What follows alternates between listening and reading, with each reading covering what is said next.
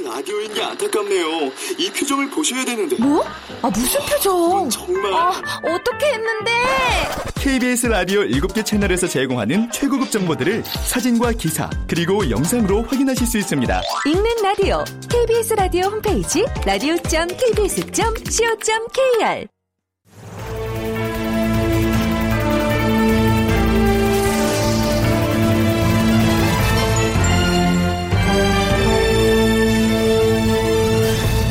다큐멘터리 역사를 찾아서.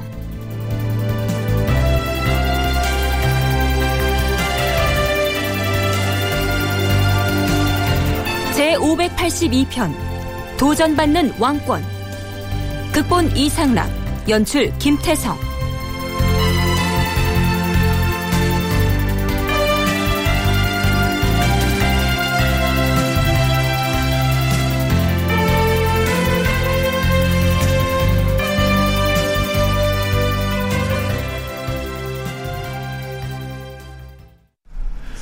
여러분 안녕하십니까? 역사를 찾아서의 김석환입니다. 서기 1494년 12월 조선의 제9대 임금인 성종이 세상을 떠납니다. 뒤를 이어서 성종의 맏아들이자 세자였던 연산군이 즉위를 하지요. 새로 즉위한 국왕에게 가장 중요한 것은 선왕의 장례를 잘 치르는 일이었습니다. 연산군은 선례에 따라서 성종의 영혼을 위로하기 위해서 수륙제를 지내겠다고 천명을 합니다. 그러자 사헌부, 사관원은 물론 홍문관까지 나서서 연산군에게 이 수륙제를 올려서는 안 된다고 주장을 하죠.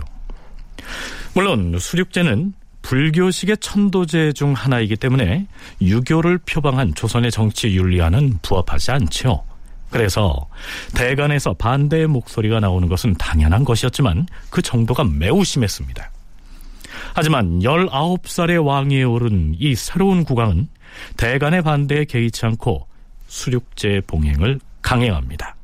그러자 성균관의 유생들이 들고 일어나서 반대 상소를 올리게 되죠. 지난 시간 말미에 유생 대표가 처음 올린 상소문의 일부를 소개했었는데요.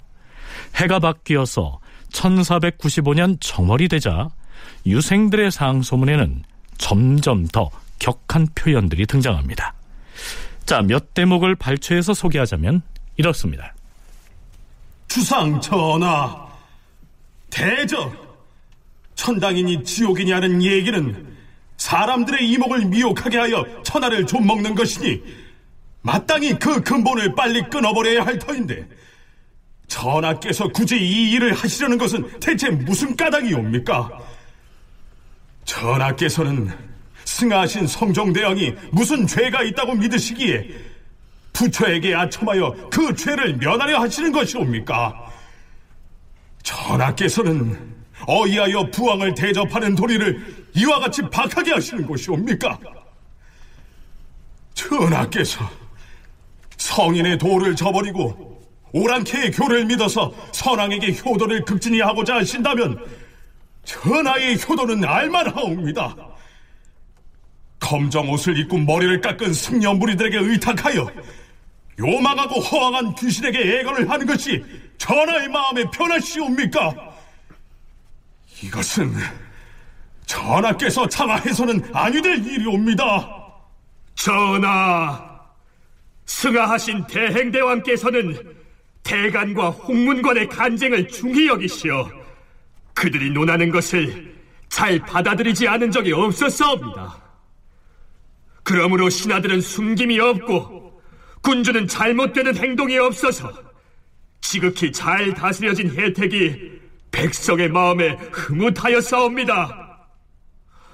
하온데 이제 전하께서 새로 즉위하시어서 대신에게 묻지도 않고 대간에게 의논도 하지 않고 오랑캐의 교를 따르시니 이는 선왕의 정치에 누를 끼치는 것이옵니다. 대간과 시종이 합사하여 논계를 하여도 전하께서는 혼자만의 뜻대로 밀고 나가시니 어찌 임금의 도리가 과연 이와 같을 수 있겠사옵니까? 수륙제는 종묘 사직에 한이 되는 바요. 신하와 백성의 마음을 아프게 하는 것이온데 전하께서 이를 강행하시니 이는 장차 우리 백성을 아비도 없고 임금도 없는 것들로 만드는 것이오며 불충과 불효를 행하게 하시는 것이옵니다. 백성들이 모두 아비도 없고 임금도 없다면 전하께서는 누구와 더불어 선왕의 업을 지키시겠사옵니까? 주상 전하, 옛적에 양무제는 재물과 백성의 힘을 다 모아서 탑과 불상을 크게 일으켰지만 결국 남의 손에 죽어서 천하의 웃음거리가 되었으니 불교에서 이른바 착한 것을 닦아 복을 얻는다는 것은 그 근거가 과연 어디 있는 것이옵니까? 일찍이 세조대왕께서는 불교를 숭상하시어 친히 불제자가 되는 의식을 치르실 만큼 부처를 섬김이 극진하여 싸운데 왕위에 계신 것이 겨우 10여 년이며 그 사이에 또 역신이 반란을 선동하여 화가 온 백성에게 미쳤으니 이것이 어찌 밝은 거울이 아니겠사옵니까? 신들이 듣기로는 임금의 허물을 조장하는 것은 그 죄가 작고 임금의 허물을 자진하여 유발하는 것은 그 죄가 크다 하였사옵니다.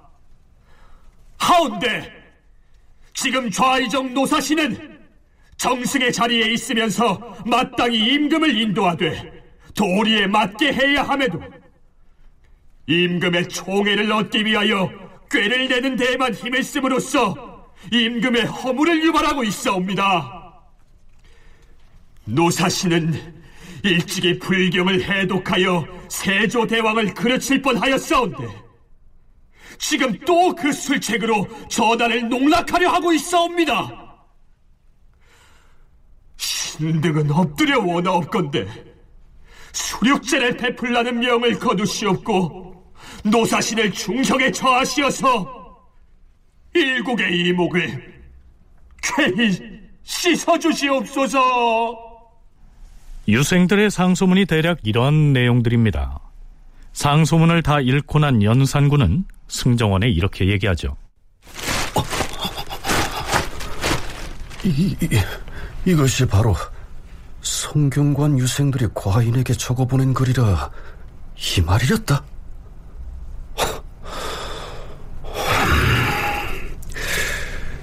이 상소문에 대하여 과인은 장차 20일 동안 응답을 하지 않을 터이니 그냥 승정원에 보관해 두도록 하라.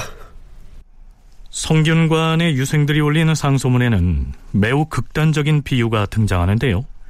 예를 들면 중국의 양무제가 불교를 숭상했다가 천하의 웃음거리가 됐다거나 혹은 세조가 친히 불제자가 되는 등 불교를 극진하게 섬겼지만 겨우 10년밖에 왕위에 있지 못했고 재위 중에는 이시의 반란을 겪었다는 식의 표현이 대표적인 사례입니다. 이 수륙제는요, 태조 이성계로부터 성종에 이르기까지 역대의 국왕들이 선왕을 위해서 봉행했던 제례 혹은 상례 중의 하나였고요. 그래서 연산군도 그러한 관행을 이어받아서 지내려고 했던 것 뿐인데요. 대가는 물론 유생들까지 나서서 이처럼 극렬하게 반대를 하고 나서는 상황이니까 이제 막 즉위한 연산군으로서도 난감하지 않을 수 없었습니다. 서강대 계승범 교수의 얘기 들어보시죠. 유교를 표방했다고 해서 불교 사회에서 유교 사회로 순식간에 바뀌는 건 아니지 않습니까? 상당히 긴 시간을 거치면서 충돌도 하고 갈등도 빚고 협조도 했다가 바뀌어 나간다고 볼 때 세종대왕 때쯤 오면은 이제 어, 전하 수륙제 그렇게 하면 되겠습니까? 이렇게 이제 반대가 나오기 시작하죠. 근데 그냥 그렇게 하고 또 지나갑니다. 근데 그 강도가 성종 때 오면은 훨씬 심해지고요. 그 성종이 죽은 다음에 연산군 때 오면 더 심해지는 거죠. 역시 그것도 수륙제 자체도 문제가 되지만 역시 조선이 좀더 근본적인 유교주의 사회로 진입해 들어가는 과정에서 필연적으로 발생할 수밖에 없는 그런 하나의 현상으로 이해할 수가 있겠죠. 그렇다면 연산군 자신도 세자 때부터 유교적인 정치 윤리를 학습했기 때문에 불교를 배척하기는 마찬가지였는데요. 대간, 홍문관, 그리고 유생들까지 이렇게 들고 일어나서 반대의 목소리를 높이는 터에 뭐 수륙제 그거 파해버리고 유교 의례를 쫓으면 되는 것 아니었을까요? 설례를 따르는 것을 상당히 중시했던 유교 국가에서는 왕들이 웬만하면 자기 대에 와서 선왕과는 다른 새로운 걸뭐 하는 거에 대해서 좀 꺼려하는 경향이 분명히 있습니다.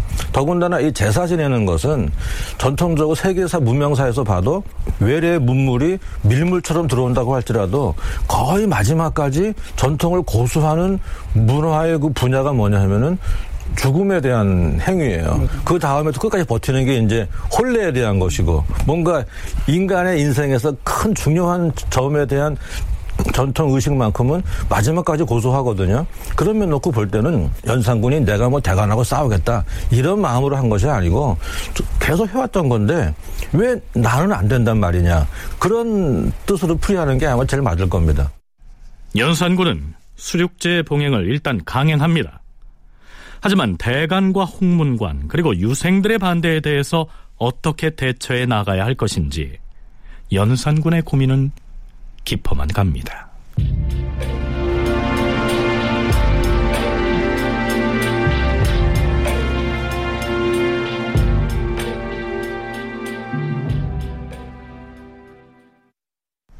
수륙제 봉행과 관련해서 성균관 유생들이 올린 두 번째 상소문을 읽은 연산군은 그 거칠고 극렬한 표현에 무척 마음이 상했던 모양입니다. 그런데 대간과 홍문관이 수륙제에 대해서 반대 주장을 할 때 앞장서서 임금인 연산군의 편을 들면서 그들의 주장에 대해서 응답할 필요가 없다. 이렇게 주장을 했던 좌의정 노사신이 임금에게 사의를 표명합니다. 전하, 대간이 올린 상소를 신도 보았사옵니다. 지금 사관원은 신을 책망하고 있고 사원부 역시 신이 사악한 말을 전하께 아렸다는 이유로 신을 죄주려 하옵니다. 신의 당초의 마음은 그것이 당장 흥망에 관계되지 않은 일이고 더구나 지금은 초상 중이니 대간의 상소에 당장 응답하지 않아도 된다고 한 것이옵니다. 또한 신이 어찌 감히 전하께 사악한 도를 따르라고 권하겠사옵니까? 그러나 대가는 신이 생각하지 않은 일을 가지고 그러다 하오니 실로 가슴이 아프고 민망하옵니다. 하지만 대간도 홍문관도 다 신이 그러다 하고 유생들도 따라서 그러다 하는데 신이 좌의정직을 유지하는 것은 실로 불편하옵니다. 신의 책임을 해면하시옵소서. 하하. 그때 경이 말한 바는 승지들도 곁에 있어서 다 들었는데 어찌 사임을 한다는 말이오.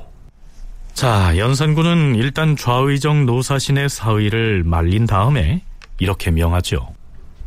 성균관 유생 조유형 등 157인을 모두 잡아다 의금부에 하옥하라. 그리고 유생의 상소문 가운데 노사신이 불경을 해독하여 세조를 그르쳤다느니 세조께서 불교를 믿은 탓에 역신이 난리를 선동하였다 하였는데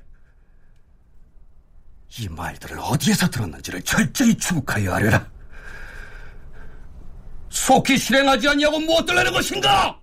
예, 주상 전하.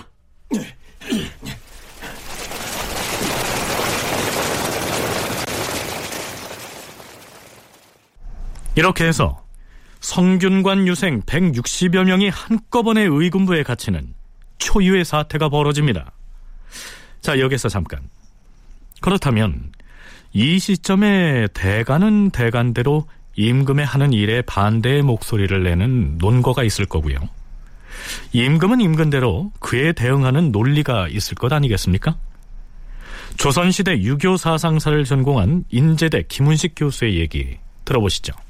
연산군뿐만 아니고 조선왕조 500년 내내 문제가 되는 게 유교에서 가르치는 이 군신윤리, 군주와 신하의 관계가 명확하게 법률적으로 규정된 건 아닙니다.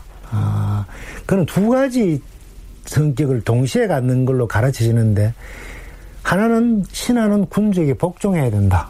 아, 그게 하나의 원리고 또 하나는 신하는 군주를 올바른 도리로 이끌 의무가 있다. 그 두 가지가 동시에 가르쳐집니다. 그러면 이제 신하들은 어느 쪽을 강조하느냐? 군주 입장에서는 당연히 신하는 군주에게 복종해야 된다는 측면에 무게를 둘 거고 신하의 측면에서는 신하들은 군주를 올바른 도리로 이끌어야 된다는 그 측면에 무게를 비중을 둘 거고 6.25 정치의 근본 원리 중에서 신하는 임금에게 복종해야 한다는 원리와 신하가 군주를 올바른 도리로 이끌어야 한다는 원리가 충돌할 수밖에 없습니다. 그리고 이에 대처하는 방식은 임금마다 다르겠죠. 신하들의 주장에 관용적인 자세를 보이는 군왕과 군주의 명예, 신하들은 절대 복종해야 한다는 자세를 현지하는 국왕의 통치 행태는 다르게 나타날 수밖에 없습니다. 그렇다면 성균관 유생이 이 수륙제를 반대하고 나선 데에는 또 어떤 명분이 있을까요? 신하들이 군주를 올바른 도리로 이끌어야 되고 그 올바른 도리는 유교적인 가르침에 따라야 된다. 이렇게 됐을 때 그럴 때 군주에게 올바른 도리를 이야기하는 주체가 보통은 평상은 대관들이라고 말해주는 은관들, 언론을 담당하는 관료들입니다. 근데 그게 유교적인 가르침에 따라야 된다 그랬을 때 그 유교적인 가르침이 행해지는 장소가 성균관입니다. 성균관 유생들도 군주를 유교적인 가르침에 따르도록 하는 데는 동참할 수 있다. 그러니까 성균관 유생들이 할 수 있는 상소 가운데 가장 용납이 되는 대표적인 게 바로 유교적인 원리를 강조하는 그 중에 대표적인 게 주로 척불소 같은 불교를 배척하는 그런 거는 성균관 유생들도 해도 별 문제가 되질 않습니다. 유교적인 가르침을 학습하는 곳이 성균관인 만큼 불교를 배척하는 척불소를 통해서 발언권을 행사하는 것은 성균관 유생이 얼마든지 할 수 있는 일이겠죠. 문제는 그것이 정치와 관련이 있을 때 국왕과 마찰을 빚을 수 있다는 점입니다. 자, 어찌됐든 새로 즉위한 젊은 임금이 성균관의 유생들을 집단으로 의군부에 잡아 가두었으니까 대간이 가만히 있지 않았겠죠. 주상 전하, 유생을 옥에 가두게 하셨다니 놀라움을 이기지 못하겠사옵니다. 비록 일부 어리석은 유생들의 말이 지나쳤다 하나 전하께서 너그럽게 용서하시는 것이 마땅하옵니다. 유생을 국문하시는 것은 결코 불가하옵니다. 허허 참. 비록 일부 어리석은 유생이라 할지라도 그들도 모두 임금을 섬기고자 하여 이 세상에 태어난 자들인데 어찌 대신이 과인을 우롱하는 따위의 말을 입 밖에 낼 수 있단 말인가? 전하, 비록 그렇다 하오나 즉위하자마자 국상을 당하여 흰옷을 입고 있는 유생들을 잡아 가두시면 사람들이 듣기에 해괴하게 여길 것이옵니다. 이 유생들을 주옥하지 마시옵소서. 주상 전하, 홍문관에서도 이 문제를 두고 의논을 하였사온데 전하께서 대학의 유생들을 옥에 가두게 하셨다니 실로 놀라움을 이기지 못하겠사옵니다. 대저 이단에 관계 있는 것이라면 유생들이 항소하여 다투는 것은 예부터 있는 일이온데 하물며 전하께서 즉위하신 처음에 문득 이들을 가두시니 일국의 신민들이라면 누가 놀라지 않겠사옵니까? 엎드려 바라올 건데 주국하라는 명령을 속히 거두시옵소서. 나라의 대사가 있으면 일국 신민이 누가 흰옷을 입지 않겠소? 큰 죄를 범했더라도 흰옷을 입었다 하여 묻지 말라는 말이요. 또한 공부하는 유생의 일이라 하여 너그러이 용서하면 그들은 반드시 그 재주를 믿고 무도한 발언을 일삼을 것이니 그들을 추국하기도 전에 앞다투어 몰려와서 석방하라고 말하는 것이 어찌 옳은 일이겠소? 전하, 비록 대간으로서 과중한 말이 있더라도 너그럽게 용서함이 마땅하온데 하물며 공부하는 유생들을 가둘 수는 없사옵니다. 대신이 이를 불가하다 하고 대간 또한 불가하다 하여도 전하께서는 모두 받아들이지 않으시니 신료들의 사기가 꺾이고 언로가 막힘이 이보다 심할 수는 없사옵니다. 승하하신 대행왕께선 신료들의 말이 채택할 만하면 따르시고 비록 채택할 만한 것이 못 되더라도 그들을 죄주지는 않으셨사옵니다.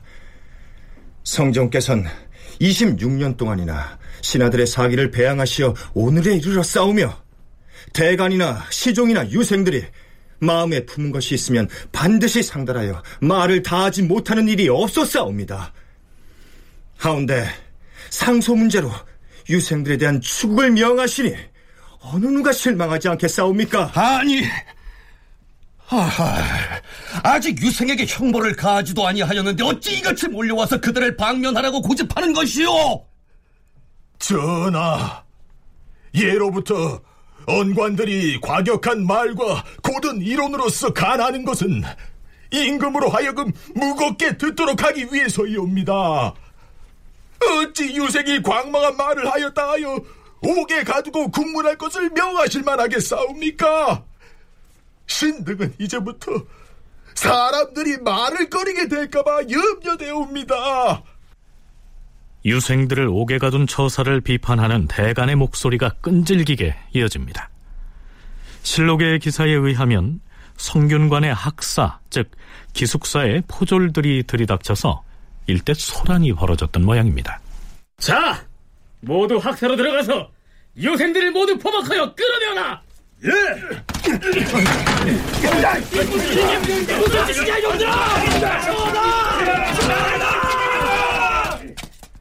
임금이 유생들을 가두고 국문하라고 명하니 옥졸들이 성균관의 학사에 뛰어들어가서 150여인을 오랏줄로 묶어서는 마치 양떼를 몰듯 의금부로 연행하니 성균관의 학사가 텅 비다시피 하였다.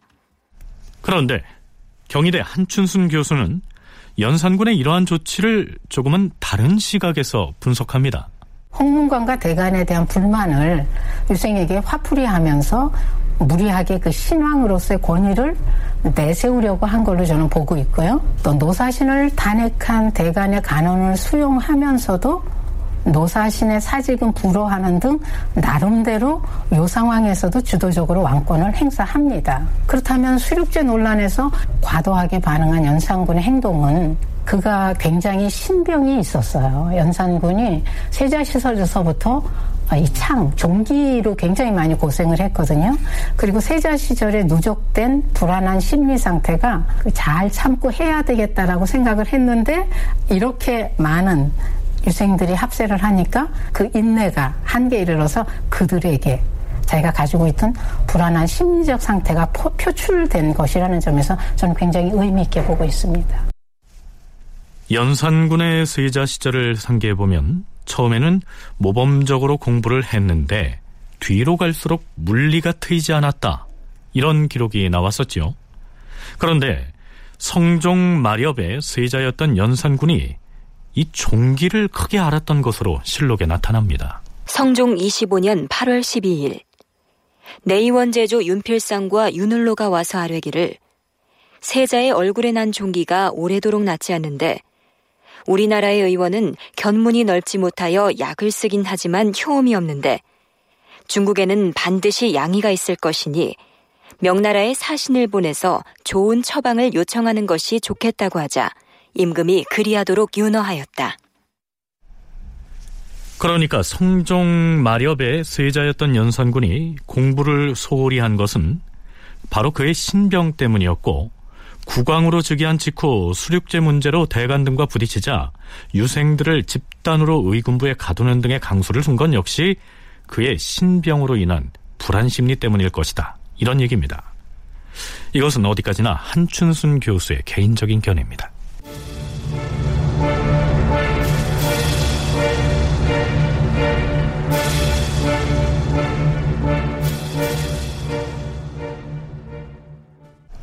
그렇다면 연산군은 그 유생들을 어떻게 처리했을까요?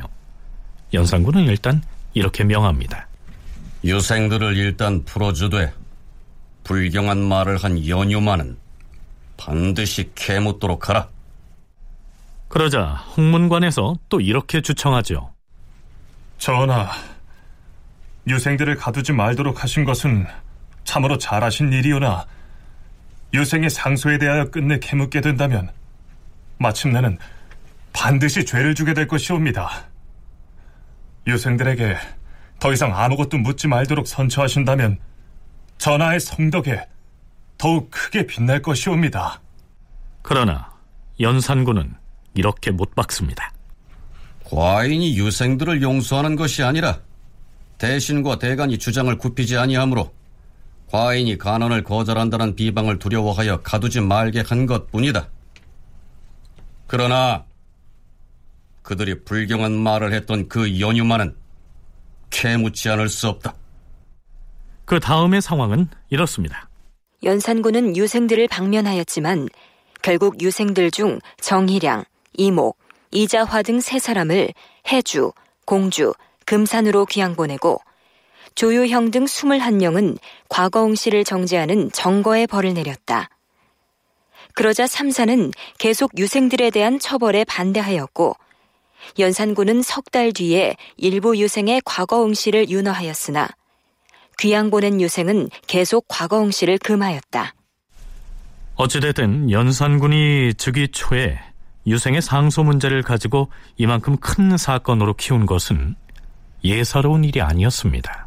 그 논란 과정에서 이 연산군이라는 왕이 그 연산군이 왜 그런 생각을 갖게 된지는 또 다른 문제겠습니다만 자기 아버지인 부왕하고는 정치적인 지향이 상당히 달랐던 것 같습니다. 조선왕조의 정치 체제 자체가 군주와 신하라는 두 개가 같이 정치를 하기 때문에 군주가 신하의 입장을 얼마나 용인하고 신하를 정치 주체로 얼마나 인정해 주는가는 왕들마다 달라질 수밖에 없습니다. 그래서 비유를 하자면은 세조의 생각하고 성종의 생각은 전혀 달랐다. 군신 관계에 대해서는 전혀 달랐다는 거죠. 그럼 당연히 우리가 상식적으로 생각하면 연산군 같은 경우는 정상적인 그와 같은 절차를 통해서 왕위에 즉위한 그런 왕이고 조선왕조 왕 즉위한 왕들 가운데서 몇 안 되는 확실한 정통성을 가지고 있는 그런 왕이 연산군입니다. 연산군은 성종의 적장자로서 아무런 문제 없이 왕위를 계승했기 때문에 부왕인 성종이 추구했던 것처럼 유교 이념에 충실한 정치를 할 수 있는 조건을 갖추고 있었습니다. 그럼에도 불구하고 이 수륙제 논란에서 보이듯 대간과 유생들의 간쟁에 대해서 이처럼 격한 반응을 보인 것은 그의 정치 성향이 세조와 같은 정치 스타일을 추구한 것으로 봐야 한다. 김은식 교수의 분석이 그러합니다. 연산군의 정치적 지향이 세조와 같은 그런 전제적인 그와 같은 것을 선호하는 그런 모습을 보이고 있는 그게 점점 가면 갈수록 이제 강하게 드러나는데 이 수륙제 논쟁을 통해서 연산군은 자기의 왕권 강화에 걸림돌이 될 수 있는 그런 세력, 그런 행동, 그런 것들이 분명히 있을 수 있다. 아마 그걸 느꼈을 겁니다. 그리고 자기가 전제적인 왕권을 만약에 연산군이 그때부터 전제적인 왕권 행사를 지향했다면은 여기에 대해서 뭔가 조치를 취해야 된다든지 뭔가 자기도 뭔가 생각을 달리 해야 되는지 이런 생각은 충분히 할 수는 있겠죠. 그런데 그 당시로서는 수력적 논장만 가지고서는 그렇게 이야기하기는 힘들지 않나 그러 싶습니다. 네, 그리고 한 가지 더 살펴봐야 할 것은 수륙제 논란 중에 삼정승을 비롯한 대신들이 어떤 태도를 보였느냐 하는 점입니다. 대간이 이 수륙제를 지내서는 안 된다고 논쟁을 일으켰을 때 대신들이 주춤거리고 있는 사이에 좌의정 노사신이 나서죠. 주상 전하, 이래는 늦출 것과 서두를 것이 있어옵니다. 지금 수륙제를 지내는 일로 시끄러운데 그 한 가지 일이 나라의 흥망이 초석에 달린 중대한 일이라면 논란을 하는 것이 옳겠사오나 승하신 선왕을 위하여 제를 지내는 것은 조종조 때부터 해오던 일이옵니다. 따라서 이것을 가지고 불교를 숭상하는 것이라고 말할 수 없는 것이온데 할 일을 버리고 대궐에 모여서 논란을 일삼고 있으니 신은 매우 그른 처사라고 여기옵니다. 전하께서는 이런 일에 반드시 답할 것도 없다고 생각하옵니다.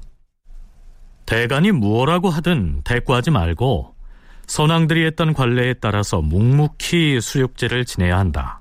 이렇게 말하고 있습니다. 물론 이 말 때문에 나중에 대간의 탄핵을 받기도 하죠. 연산군 일기를 찬술했던 사관은 이 대목에 대해서 다음과 같은 평을 덧붙이고 있습니다. 한 해가 시작되는 정초에 사찰에 재를 올리는 것보다 더 큰 허물이 없는데 노사시는 이것은 큰일이 아니니 답할 필요가 없다고 하였으니 대체 노사시는 어떤 것을 큰일로 여기는지 모르겠다. 홍문관 은교 홍하는 탄식을 하면서 만약 예전에 허종이나 홍은 같은 대신이 있었다면 결코 이런 말을 하지는 않았을 것이다 라고 하였다.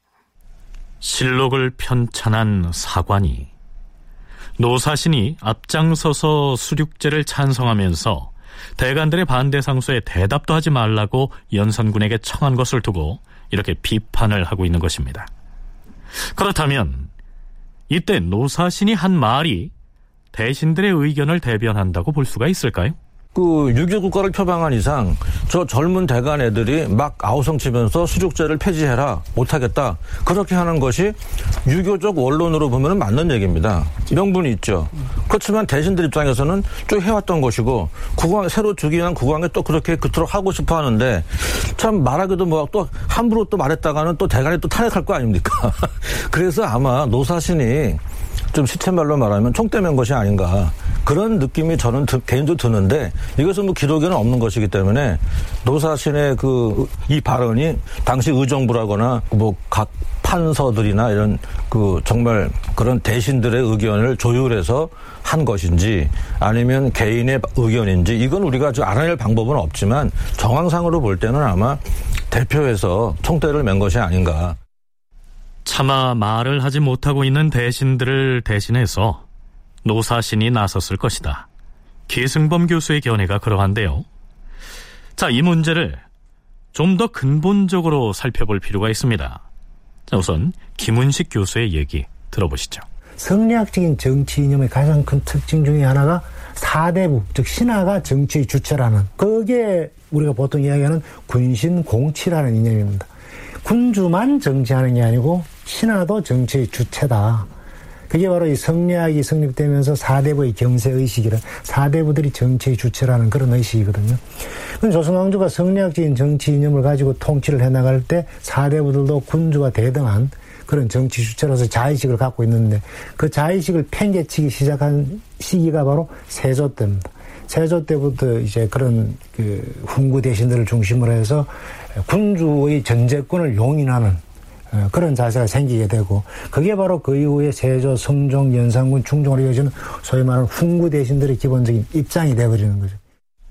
한 국가를 군주와 신하가 함께 다스린다 하는 것이 성리학적 정치 이념의 기본이라면 임금이 유교 윤리에 반하는 행위를 하려고 할 때 대신들도 정치 주체로서 적극 나서서 반대 의견을 개진해야 했는데 쿠데타로 권력을 잡은 세조가 전제군주로 군림하면서부터 이 대신들은 군주의 권력에 영합하게 돼버렸다는 것입니다. 하지만 그렇다고 해서 노골적으로 임금의 편만을 들 수도 없었습니다. 그럴 경우에는 대간으로부터 탄핵을 받게 됐기 때문입니다. 대신들 같은 경우도 대부분 보면은 이 왕권 밑에서 자기들이 특권을 향유하는데 만족하지만 앞장서서 나서서 군주권을 옹호하는 그런 발언은 잘 하질 않습니다. 그거는 바로 대관들의 탄핵을 받게 되어 있으니까. 근데 이 노사신이라는 인물은 특이하게도 그런 군주의 입장에서 해석된 군신윤리를 신하의 입에서 뱉어내는 그런 대표적인 인물, 좀 특이한 인물이라고 그렇게 보면 되고, 좋게 말하면은 자기의 정치 원칙에 충실한 사람 그렇게 해석할 수도 있겠죠. 그런데 이 노사신과 같은 존재는 다른 대신들의 생각을 대표하는 힘은 확실한데 다른 대신들은 입 밖에 내지 않는 이야기를 자기는 앞장서서 소신을 가지고 이야기한다는 그런 측면에서 상당히 흥미 있는 그런 인물이 아닌가 싶습니다. 네, 노사신은 앞으로도 여러 사안을 두고 임금의 편에 서서 대간을 비판하는 일에 적극 나섭니다. 결과적으로 이것이 뒷날 연산군이 피바람을 몰고 오는 사화들을 일으키는 데에도 일정 부분 작용을 하게 되죠.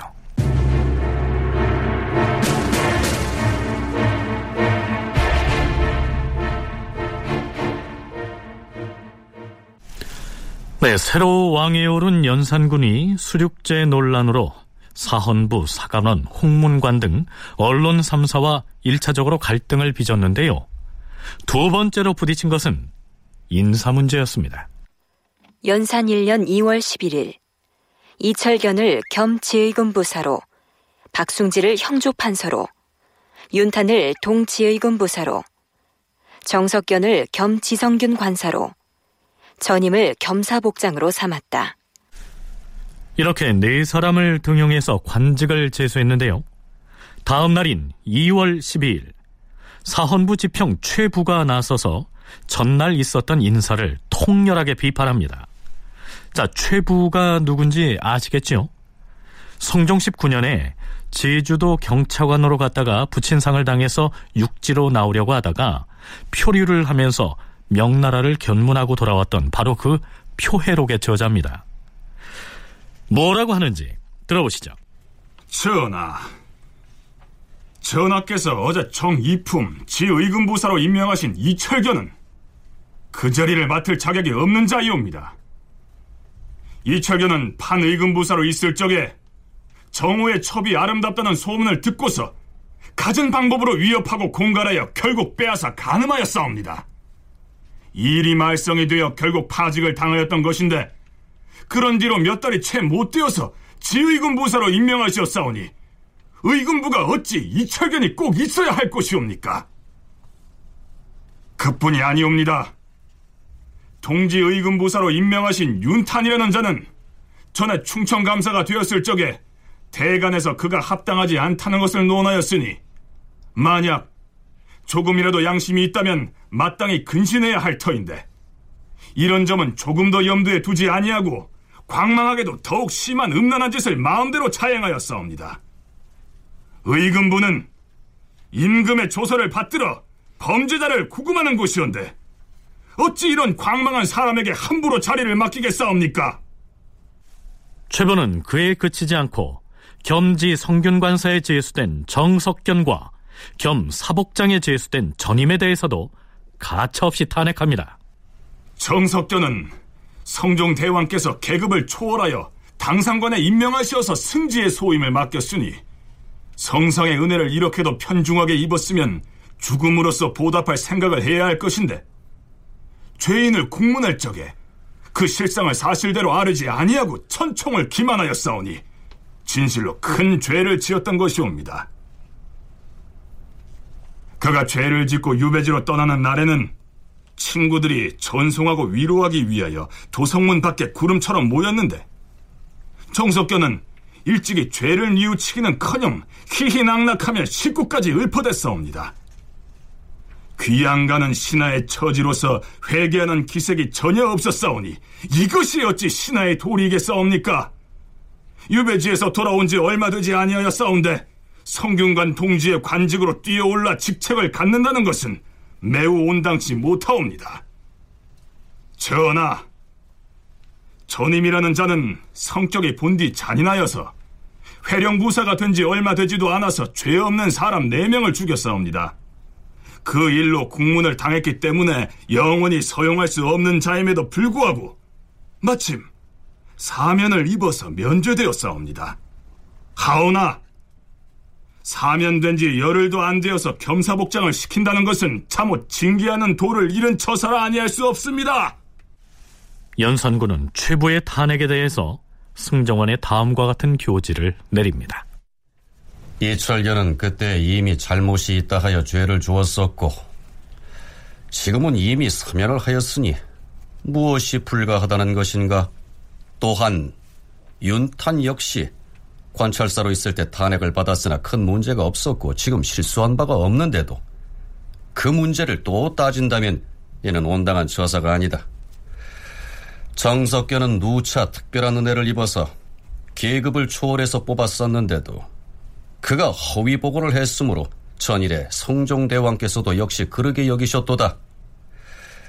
지금 건너뛰어 이품의 직을 제소하였으니 과연 사람이 없어서 추천된 것인지 살피도록 하겠다.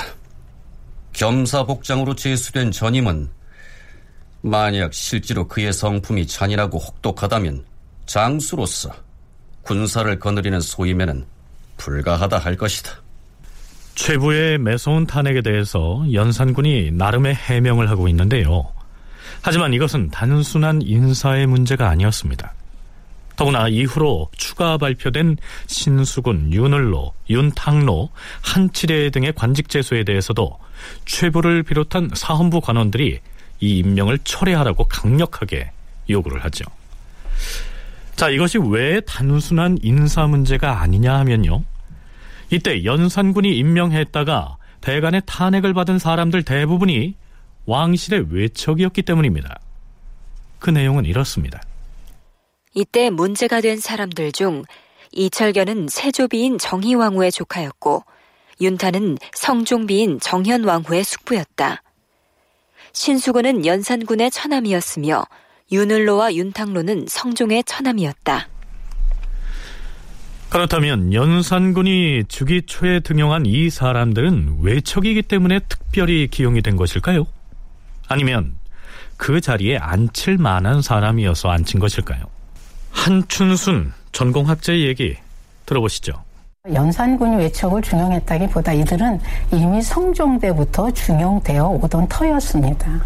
그런데 이제 말하자면 이들이 실력을 꼭 갖추어서 그 자리에 있어야 될 만한 그 재량을 가진 자질을 가진 인물이 아니었기 때문에 또 자기의 직무를 원활하게 수용을 못했기 때문에 대관들이 성종대에도 집중적으로 아주 집요하게 탄핵을 합니다. 그래서 주로 집요하게 탄핵했던 것은 이런 그 외척의 동일한 인물에 대해서 반복해서 한 것이고요.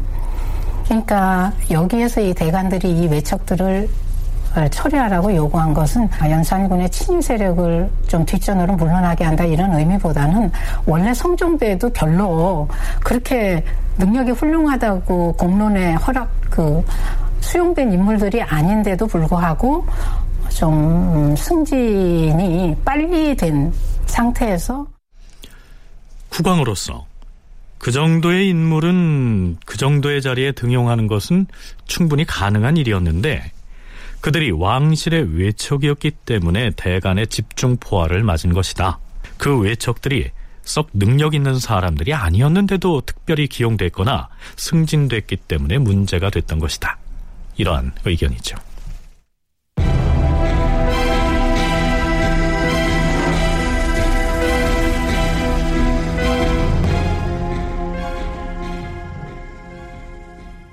연산군은 대간의 끈질긴 탄핵에도 불구하고 자신이 기용한 외척들이 이미 이전에 죄를 지었더라도 사면을 받았기 때문에 문제될 것이 없다 하면서 물러서지 않습니다. 대간의 집중적인 탄핵 대상이 됐던 이철견에 대해서도 연산군은 결국 임명을 처리하지 않습니다. 5월 11일 또 한 사람의 승진 인사가 도마에 오릅니다. 호조 참의였던 신수군을 좌부승지로 임명한 것인데요. 자, 이 신수군이 누구냐 하면 바로 연산군의 처남이었습니다. 최부를 비롯한 사헌부의 언관들이 두고 볼 리가 없었겠지요. 당시의 신수군이 국왕인 연산군과 어떤 관계를 맺고 있었는지 실록의 기사 한 대목을 보기로 하죠. 승정원에서 아뢰기를 중국 사신에 접대했을 물품들을 각 도에 하달하여 미리 준비하는 것이 좋겠다고 하자 왕이 신수군에게 사람을 보내 그 가부를 물었다. 당시에 왕이 가부를 결제할 일이 있으면 비밀리에 사람을 보내어 신수군에게 물었으므로 사람들은 왕의 명령이 신수군에서 나온다고 말하였다. 자, 이러했던 터에 연산군이 자신의 처남인 신수군을 승정원의 승지로 가까이 두려고 했으니까 대간이 반발하고 나선 것은 당연한 일이었겠죠. 사관원 정원 이자견과 사헌부 지평 최부가 임금을 찾아갑니다.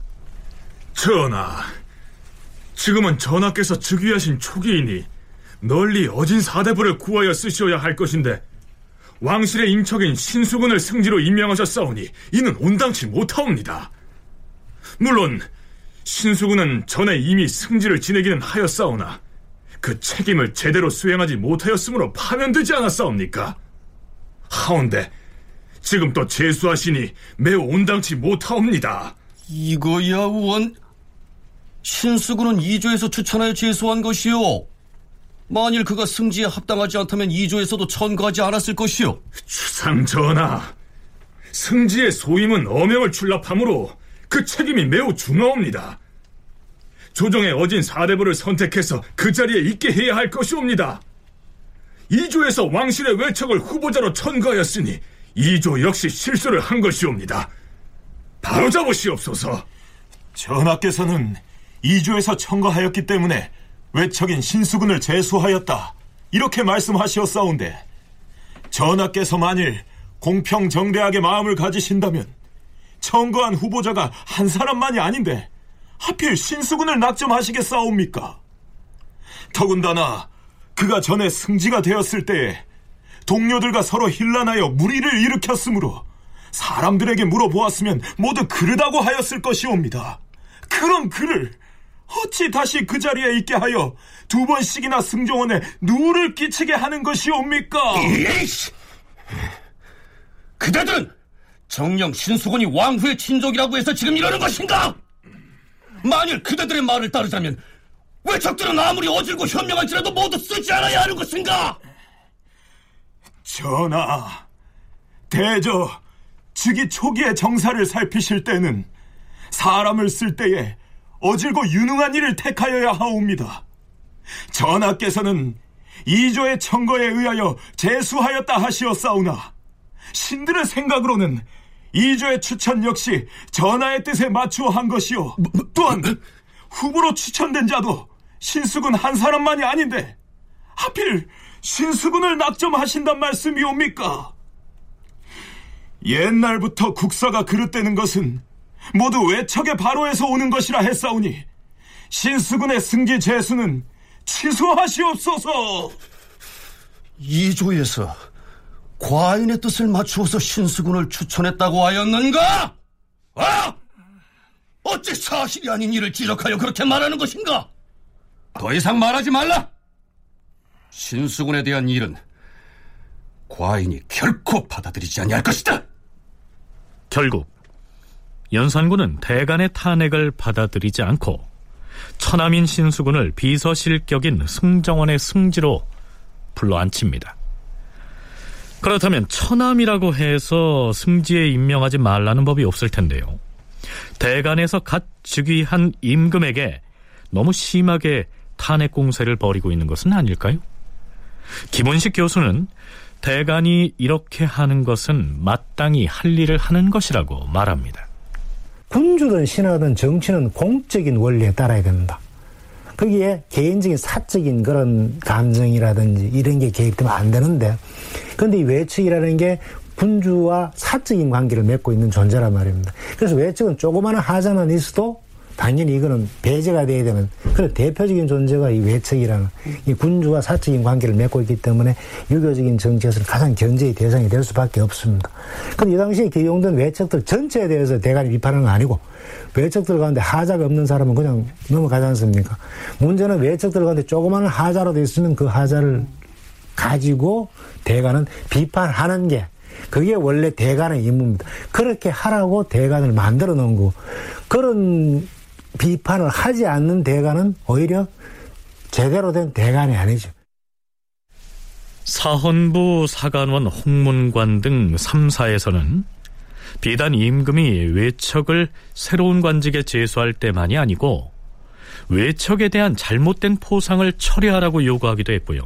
혹은 그들의 비행을 들추면서 처벌을 하도록 요구하기도 합니다. 윤을로와 윤탕로는 성종의 장인인 윤호의 아들들인데요. 이 윤탕로가 무슨 죄를 지었는지 살펴보시죠. 주상 전하, 훌륭한 부정인 윤탕로는 국상 중에 기생집에 내왕한 까닭으로 사헌부에서 국문을 당하게 되었사온데 전하께서 추국을 윤허하지 않겠다 하시니 이는 아니 될 일이옵니다. 그러하옵니다, 전하. 윤탕로가 상복을 입고 기생집에 마음대로 왕래한 것은 심히 불가한 일이옵니다. 신등에 처음에 그 말을 듣고 불시에 덮쳐서 그 이웃 사람에게 물으니 모두 사실이라고 공수를 하였사옵니다. 그런데 그 이웃 사람들이 나중엔 본 적이 없다고 도로 숨기다가 문초를 하려고 하자 그제야 바로 불기를 윤탕로가 우리에게 뇌물을 먹이면서 숨기라고 하였다라고 토설하였사오니 윤탁로를 끝까지 국문하기를 청하옵니다. 과인은 대간의 청을 윤호하지 아니할 것이다. 윤탁로를 국문해서는 아니 된다. 전하, 이 일에 대한 조사가 시작되자 윤탁로는 그 기생을 은닉하고 내놓지 않고 있사옵니다. 이것을 다스리지 아니하면 뒷날 누구를 징계할 수 있겠사옵니까? 과인은 국문을 윤호하지 아니할 것이라 하였다.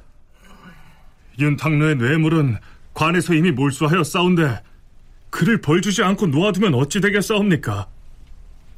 또한 지금 조정 관리 중에서 이런 일로 탄핵을 당한 자가 많사온데 만일 윤탁로를 용서한다면 다른 이도 모두 용서하시겠사옵니까?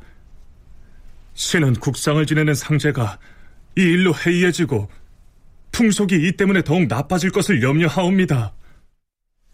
국상 중에 기생집에 출입했음이 발각됐으니 그 죄상이 매우 심각한지라 연산군 역시 그를 엄하게 다스리게 해야 할 것 같은데요.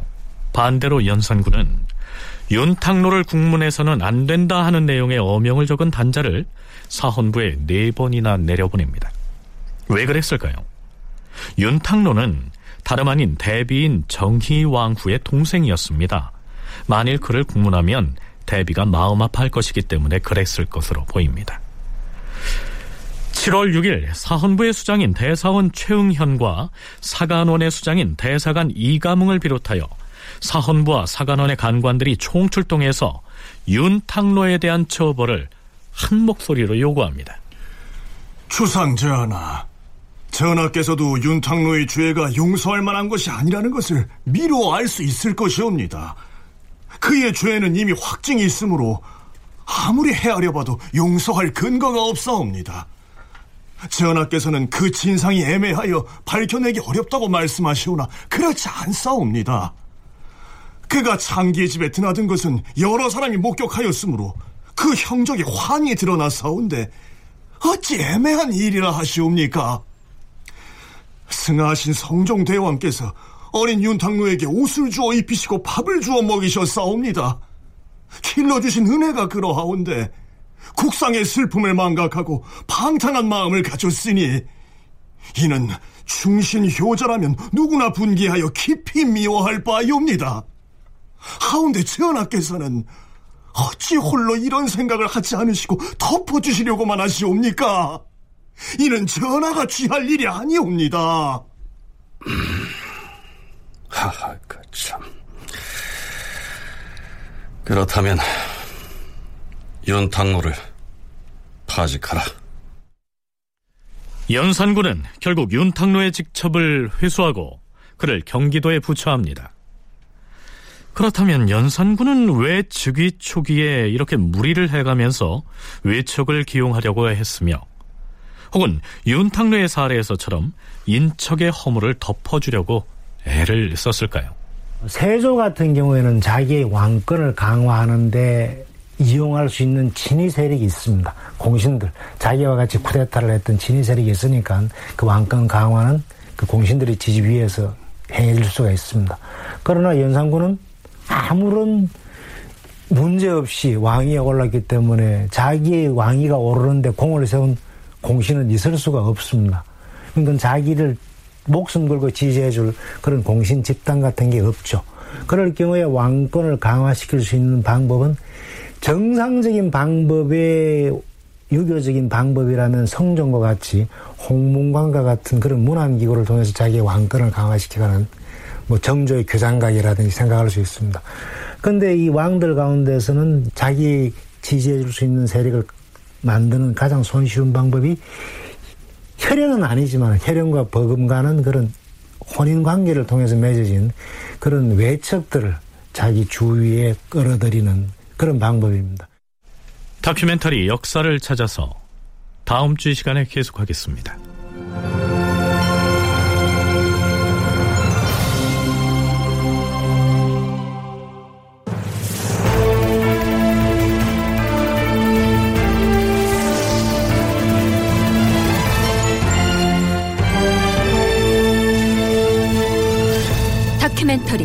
역사를 찾아서 제 582편 도전받는 왕권 이상락 극본 김태성 연출로 보내드렸습니다.